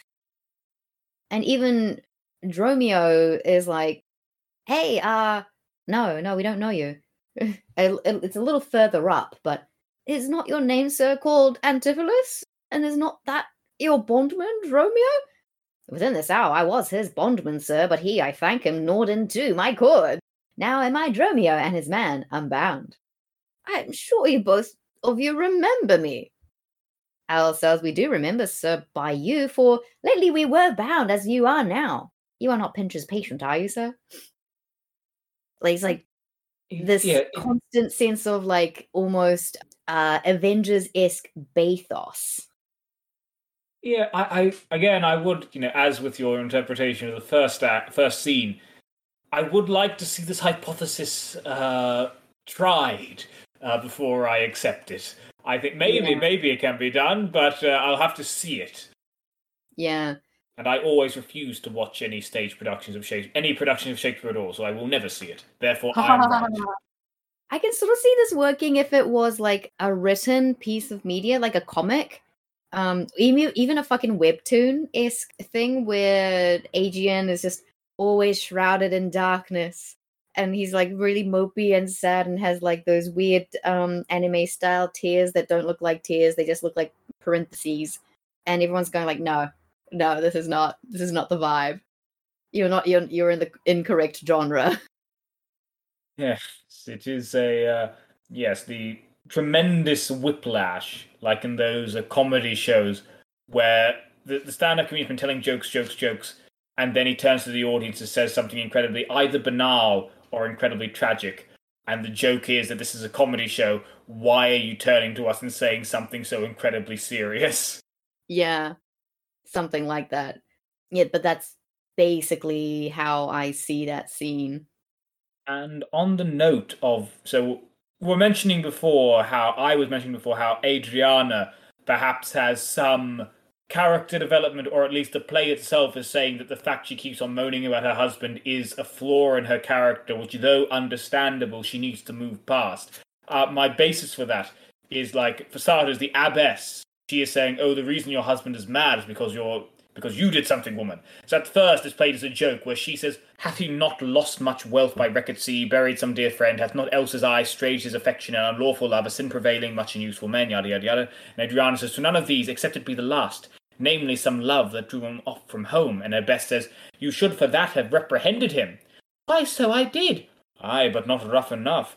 As roughly as my modesty would let me, haply in private, and in assemblies too. Aye, but not enough. It wasn't in the copy of our conference. In bed he slept, not for my urging it. At board he fed, not for my urging it. Alone it was the subject of my theme. In company I often glanced at it still. Did I tell him it was vile and bad? And then the abbess says, and thereof came it that the man was mad. The venom clamours of a jealous woman, poisons more deadly than a mad dog's tooth. So she's basically, so uh, Adriana can't win. The abbess is saying the reason why he went mad is because you're always battering him, woman. Now, I'd say that at this point, in the original Plautus version, these lines are put into the mouth of this sort of, you shouldn't be a, a nagging woman. That is said by, you know, the, the, the, the Antiphony character, so the husband, and also her senile old father. So these aren't really uh, founts of authority. Here it's said by the abbess, in a rather long speech that sort of suggests a level of moral authority. But then I'd say that what, what really clinches my thought that in this play, Adriana is uh, sort of, her shrewishness is something to be grown past. Adriana, so Luciana says, she never reprehended him but mildly, when he demeaned himself rough, rude, and wildly. And then she turns to Adriana, why bear you these rebukes and answer not? To which Adriana says, she did betray me to my own reproof. The idea is that I no, I, I, I the reason why I don't rebuke, the reason why I don't respond to her is because no, I see reason in what she says. I shouldn't be such a shrew. Ah, uh, yes, yeah, so I do feel the play is saying her shrewishness is understandable, but no, a woman shouldn't be a shrew. Be kind to your husband, that sort of thing. Mm, the thing is, like, I feel like that line that could be played for really good laughs. So Luciana's basically going, you know, look, she only did it in a reasonable way. Like, Adriana, like, what are you doing? Why are you being so quiet about it? And Andrea is like, you know, she might be right. Oh, well, good people enter and lay hold on him. Yeah. She's like, she just, she's like, she's not wrong, but I'm right. Yeah. And just, um, and continue, it's like, good people enter and lay our hold on him. Just go and get my husband still, please. Yes, that definitely could be played as a joke, yes. Yes, uh, yes, the, the, the sheer contrast there, yes. So yeah, I still, so in that sense, I don't agree that she is ever tamed. She's like, you know what, I, I live by this truth. This is and my I do truth. Think that maybe, like, Luciana gets a bit of character development, because before she was saying, doesn't matter what your husband does, you must always be patient. Here she's saying, she never reprehended him but mildly. No, don't, don't. It's, it's like, it's like, no, I'm the one who's allowed to criticize her or something like that. But also it's like, yes, I say this, and I, but now that someone else is saying it to her, I realize it's a bit silly to expect this level of uh, submissiveness from a wife. Yeah. Go get my husband, guys. Put him in chains. And, I mean, there's not much more to say about this play. I will say that, the, the like, the, the, the, the... So Shakespeare, he has added the plot where the father, Aegeon, in the original play, the uh, Antiphony and Shiraz's father does not exist. In this one, he... The beginning is a ticking time bomb. This old man is going to get killed if you don't get him the money. So, and the Duke repeatedly says, you know, if I was in my power, I'd let you go, but no, it's our laws. I cannot fight my laws. You need to get one thousand marks by the end of twenty-four hours. If that's not, I will have to kill you at the end of that. That is just ha- the law, and that is how it is. That sort of, for some reason, Shakespeare puts in the fact that, um, so, and, so Antiphony says, these ducats pawn I for my father here. Okay, the plot is solved. The money is being given. The Duke can now finally do what he's always wanted to do and let the guy free while still obeying the law. No, the Duke says, it shall not need. Thy father hath his life. So he's saying, the law doesn't matter. You know how I was planning to kill you earlier on? And how I said it was out of my power, and how I said, uh, unless someone gives me a thousand marks? No, I don't. I, I will just destroy the law here. So the entire conceit of the beginning, the entire ticking time bomb, just gone. It is uh, revealed to be nonsense. I, I wonder why Shakespeare changed it like this. I think it's also because of the comedy. Yeah, no, no. Here it is. Um, yeah, um, Luciana, kneel to the Duke before he passed the abbey. Enter Duke Salinas, attended, Aegeon bareheaded with the headsman and other officers. Yet once again, proclaim it publicly. If any friend will pay the sum for him, he shall not die. So much we tender him. Yes, like, it, it, he is definitely looking for any way out of it. Like, uh, he's just going, like, any way out, please. Get, I just, let me, let me obey the law, please. And, um, like... And by the end of this emotional reunion, he is so full of good feeling that he will just say, no, I am Duke, I'll do what I please. Yes. And also, money was presented. Money was presented, so he was like, money's been presented. Doesn't mean I have to take it. He's got it. We're good. Yes! We're good. We had a happy ending, babies! Like, Salinas... Like that, uh, it's like in the Victorian era, there was a kind of sentence called death recorded. And what it meant was that, yes, technically this deserves the death penalty, but I don't think this person deserves to die. So I'll, I'll just put on the record, death recorded, and they can go free. Ha ha ha ha ha! I love that. That's great. But yeah, no, I'm definitely getting that vibe from Salinas. And I adore him. He's very cute. Which yeah. also, again, this is making me go in the first scene. If he has that very same energy, it's like, okay, okay, okay, okay, okay. This is too sad. We gotta make sure you're alive, baby, at the end of this day. Just beg anyone. I'll go beg too. I'll do it in your honor, Eeyore. And he goes like, don't talk to me about life. Yes, my...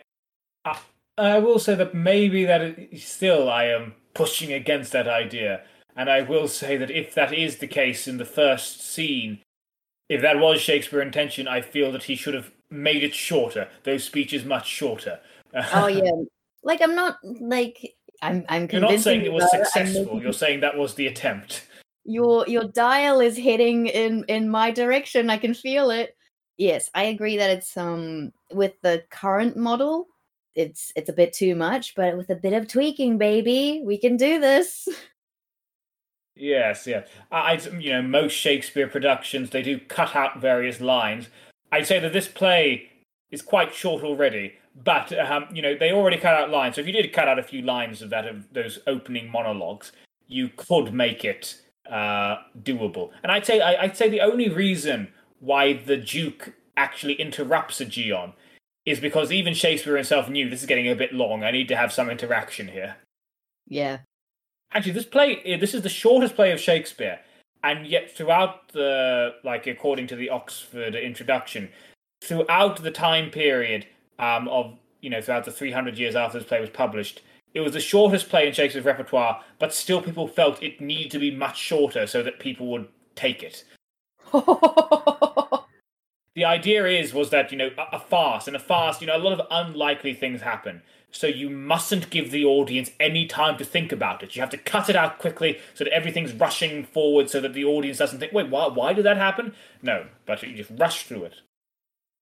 I think it's pretty well crafted, though. Like It's like, it's... Uh, maybe that's just, you know, modern modern films have are so full of certain plot points and certain levels of logic that we, as modern readers, are more primed to accept what the past thought was incredibly... Uh, unlikely. But you, you notice in criticism of the past, then people saying, oh, the plot is so unlikely. Oh, the plot of Comedy of Errors is unlikely. Oh, the plot of Othello is unlikely. In the past, a lot of people said, oh, this is such an unlikely plot. Why would anyone believe this plot? And yet we, when we read it, we think, oh, it's this is a perfectly... Uh, it does not strain the willing suspension of disbelief. It really doesn't. I If I had to tweak it a little bit more to make it more believable, I'd, like... make sure everyone has a reason to be dressed similarly. Like maybe it's like um again, that's one of those things where where everyone has to wear. Like if you don't mention it, the audience doesn't question it. Yeah, and if you and part of maybe it's like one of those things that if you feel like you need to clarify it, you're you're being over the top. Like the live action Beauty and the Beast is like, why is Because enough people just bellaboard the... Is bellaboard the correct word? I don't even know. Just, you know, talking about how Stockholm syndrome, how Belle is just like a damsel in distress that is tricked into being a, a toxic person's husband. And the Disney and the live action just felt the need to over-explain all those, frankly, nitpicky, pointless points. It was the whole point. It, like, you didn't need to do that. Why would you need to do that? You're just pandering to the fuckwit. And maybe my going, this it's is like more... there was a uh, it, the the comic book writer Grant Morrison, uh, who did a lot of Batman comics. Uh, they said that people people say he's Scottish, so I'm going to try a Scottish accent. Uh, mm-hmm. People say that uh, that children don't know the difference between fiction and reality. No, it's the adults who don't know the difference between. I'm, I'm getting a bit French. Uh, it's, the adult, it's the adults who don't get the difference between fiction and reality. Because children, you give them Batman, they understand it's fake. You don't have any children saying, "Oh, why can Batman fit a shield in his utility belt?" No, it's it's fiction. It's fake. They understand that. They don't ask that question. But adults, they keep on saying, "Oh, well, how could Batman fit a shield in his utility belt? Does he have some secret compression technology?" It's not real. It's not real. Exactly. So, like, going, well, why aren't uh, uh, why are they dressed the same? You know, it's like, it doesn't matter. It's fun. This is funny. If you really care about that, put them in a like a harvest festival where everyone has to dress up like Greeks, okay? And maybe make one like belted to the left and the other one is belted to the right. It's a small detail that readers slash audience members can pick up on, but the the fucking in my in the, ver- the Bell Shakespeare version I saw, they were dressed the same, but one of them had a mustache and the other one didn't. Now That's that a- just raises some questions there. Why that do you keep raises more questions? So why do you keep why do you keep shaving off your mustache and going it back in less than an hour? But yeah, um. So maybe this, these nitpicky points are exactly that. Like, it's it's meant to be fun. It's meant to be funny.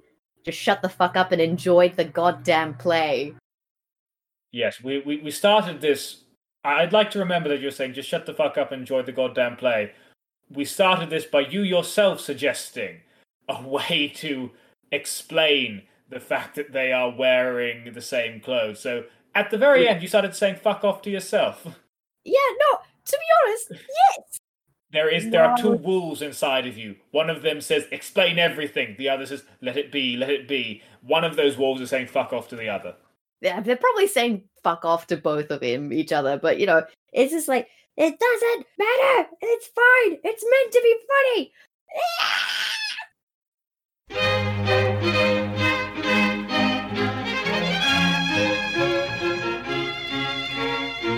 That was Shakespeare's The Comedy of Errors. And now we go around the panel. So handing out, so we go around and we say one thing we did not like about this play. Sophie? Did not. I'm actually struggling to find uh, Antiphony. I didn't like Antiphony.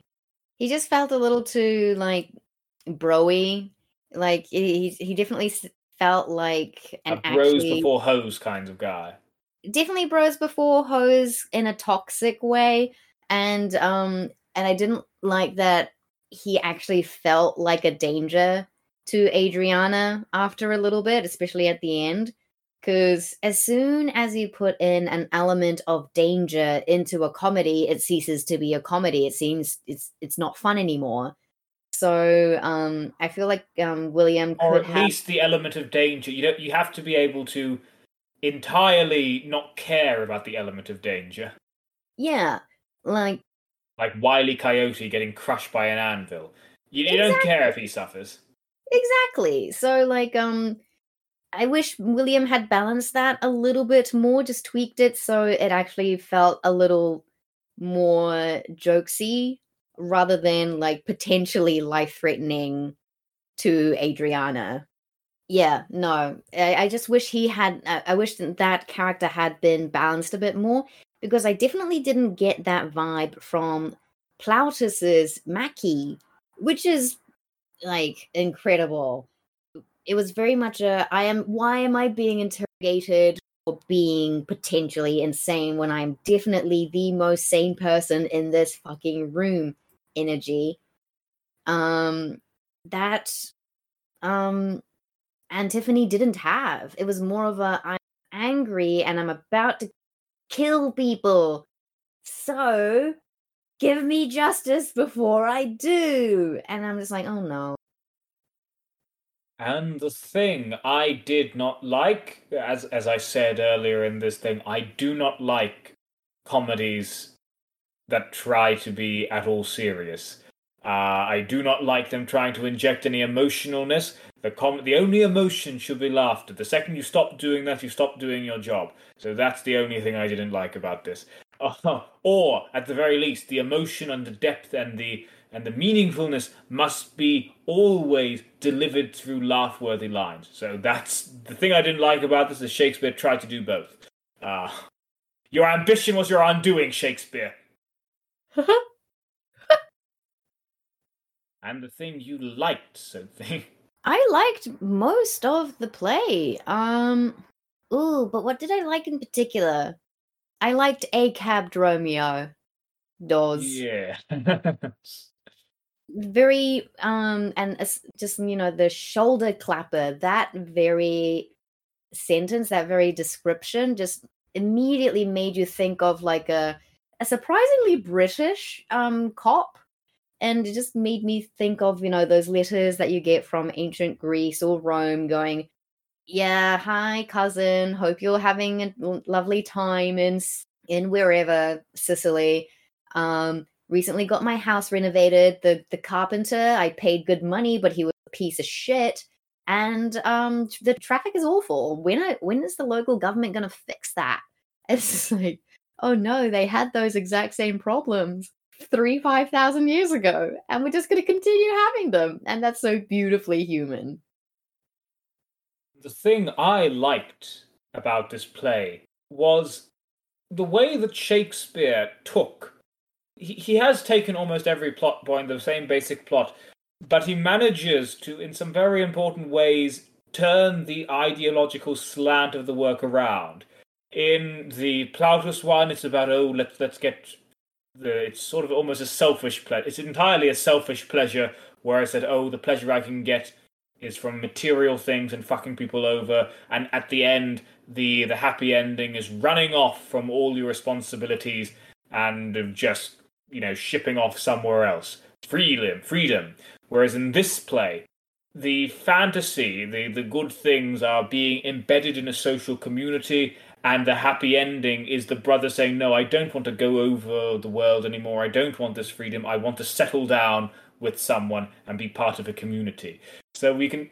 It is the way that Shakespeare manages to use a plot for almost the entire opposite ideological purposes. Yeah. That's actually a fair point. Like, it was obvious just reading it and going, oh, that is very different. But you're you're right. Just the way that it has been constructed is quite masterful. This is this is a like the reason why I read Plautus was at at the beginning when I first suggested we do Plautus. It was mainly just, oh, this is what it's adapted on. Oh, let's just do that. It'll be an interesting thing to do. It does doing these ways of looking at it, adaptations does honestly show us quite a bit of Shakespeare's thinking process. I will say that we'll be very uh, prudent about which original pieces we do in future ones, because a lot of the time, the works that Shakespeare is adapting are not that good. They are not really worth reading. Uh, so, like for Romeo and Juliet, we are not going to read the original uh, poem that it's based on. That that one is uh, apparently not that good. Um, perhaps for one of the Roman plays, we will do some Plutarch. Maybe that will help. You know, so we, uh, we're going to be more prudent about which of the non-Shakespeare originals we do. But uh, next month, we are going to be doing another Shakespearean influence, another Roman influence, this time by the famous Stoic, the famous writer of Stoic philosophy and Tarantino-esque violent drama, Seneca, Seneca. We are going to be doing Seneca's Medea. This is not going to be a... We are doing Seneca because next time after that we are going to be doing Titus Andronicus, Shakespeare's most bloody, most Senecan tragedy.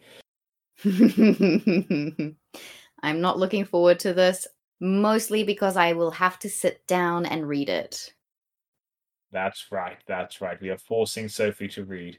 We're going to force her to read about a child getting killed by its own mother. Like, I'm personally fine with that. It's it's the sitting down and reading that's the issue. That was The Comedy of Errors. See you next time! See you next time!